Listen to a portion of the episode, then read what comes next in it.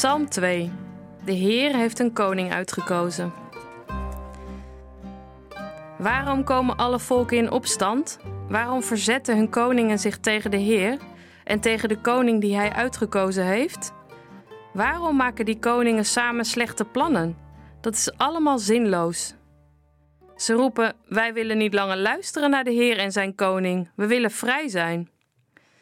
Maar de Heer in de hemel lacht om hen. Hij lacht de volken uit. Dan wordt hij woedend en zij worden bang. Hij zegt tegen hen: Ik heb mijn koning uitgekozen. Hij woont op de Sion, mijn heilige berg. De koning is de zoon van God. Dit heeft de Heer tegen de koning gezegd. Vanaf vandaag ben jij mijn zoon.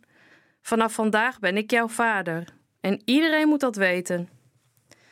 Alles wat je aan mij vraagt, zal ik je geven. Jij zult alle volken overwinnen. Alle landen zullen van jou zijn. Je zult je vijanden vernietigen. Niets blijft er van ze over. Koningen van alle volken, wees dus verstandig. Leiders van alle landen, wees dus gehoorzaam. Dien de Heer, heb eerbied voor hem, juicht voor hem en breng hem eer.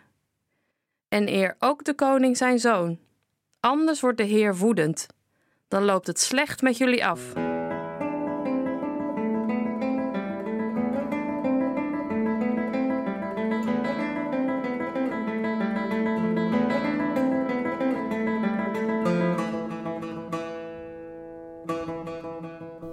Psalmen zijn niet voor watjes. Er wordt nog wel eens gebeden om wraak, om tegenstanders en vijanden die op een vrij nare manier aan hun einde moeten komen. Dat klinkt ons vaak hard in de oren. God is toch een God van liefde? Moet dat nou allemaal? Ja, soms moet dat. Wie goed om zich heen kijkt en het geloof in God niet ziet als een privéprojectje voor je eigen gemoedsrust, maar wie goed om zich heen kijkt, ziet een wereld die niet goed is. Waar mensen ziek worden en sterven. Goede mensen. Goede mensen. Waar oorlog is, honger, natuurrampen. Waar het verdriet altijd op de loer ligt. In die wereld zijn wij mens. En dat valt niet mee. Je kunt ook wel meevoelen met die machtige en met de koning in de eerste paar versen. Wij willen niet langer luisteren naar de Heer en zijn koning. Wij willen vrij zijn.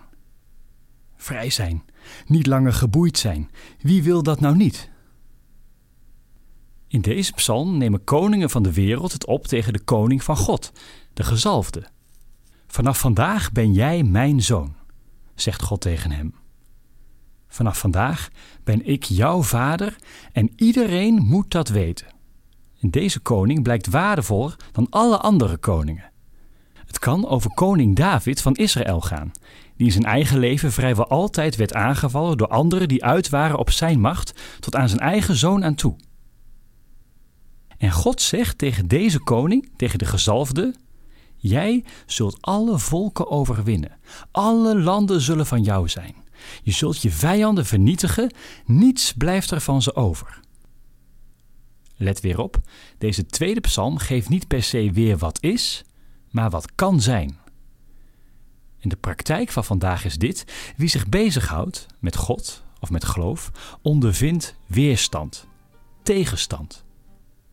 Welke weerstand ondervind jij? Is het twijfel? Is het angst? Zijn het mensen in je omgeving? Zijn het de regels van je kerk die aanvoelen als handboeien? En wat wil jij dat daaraan moet gebeuren?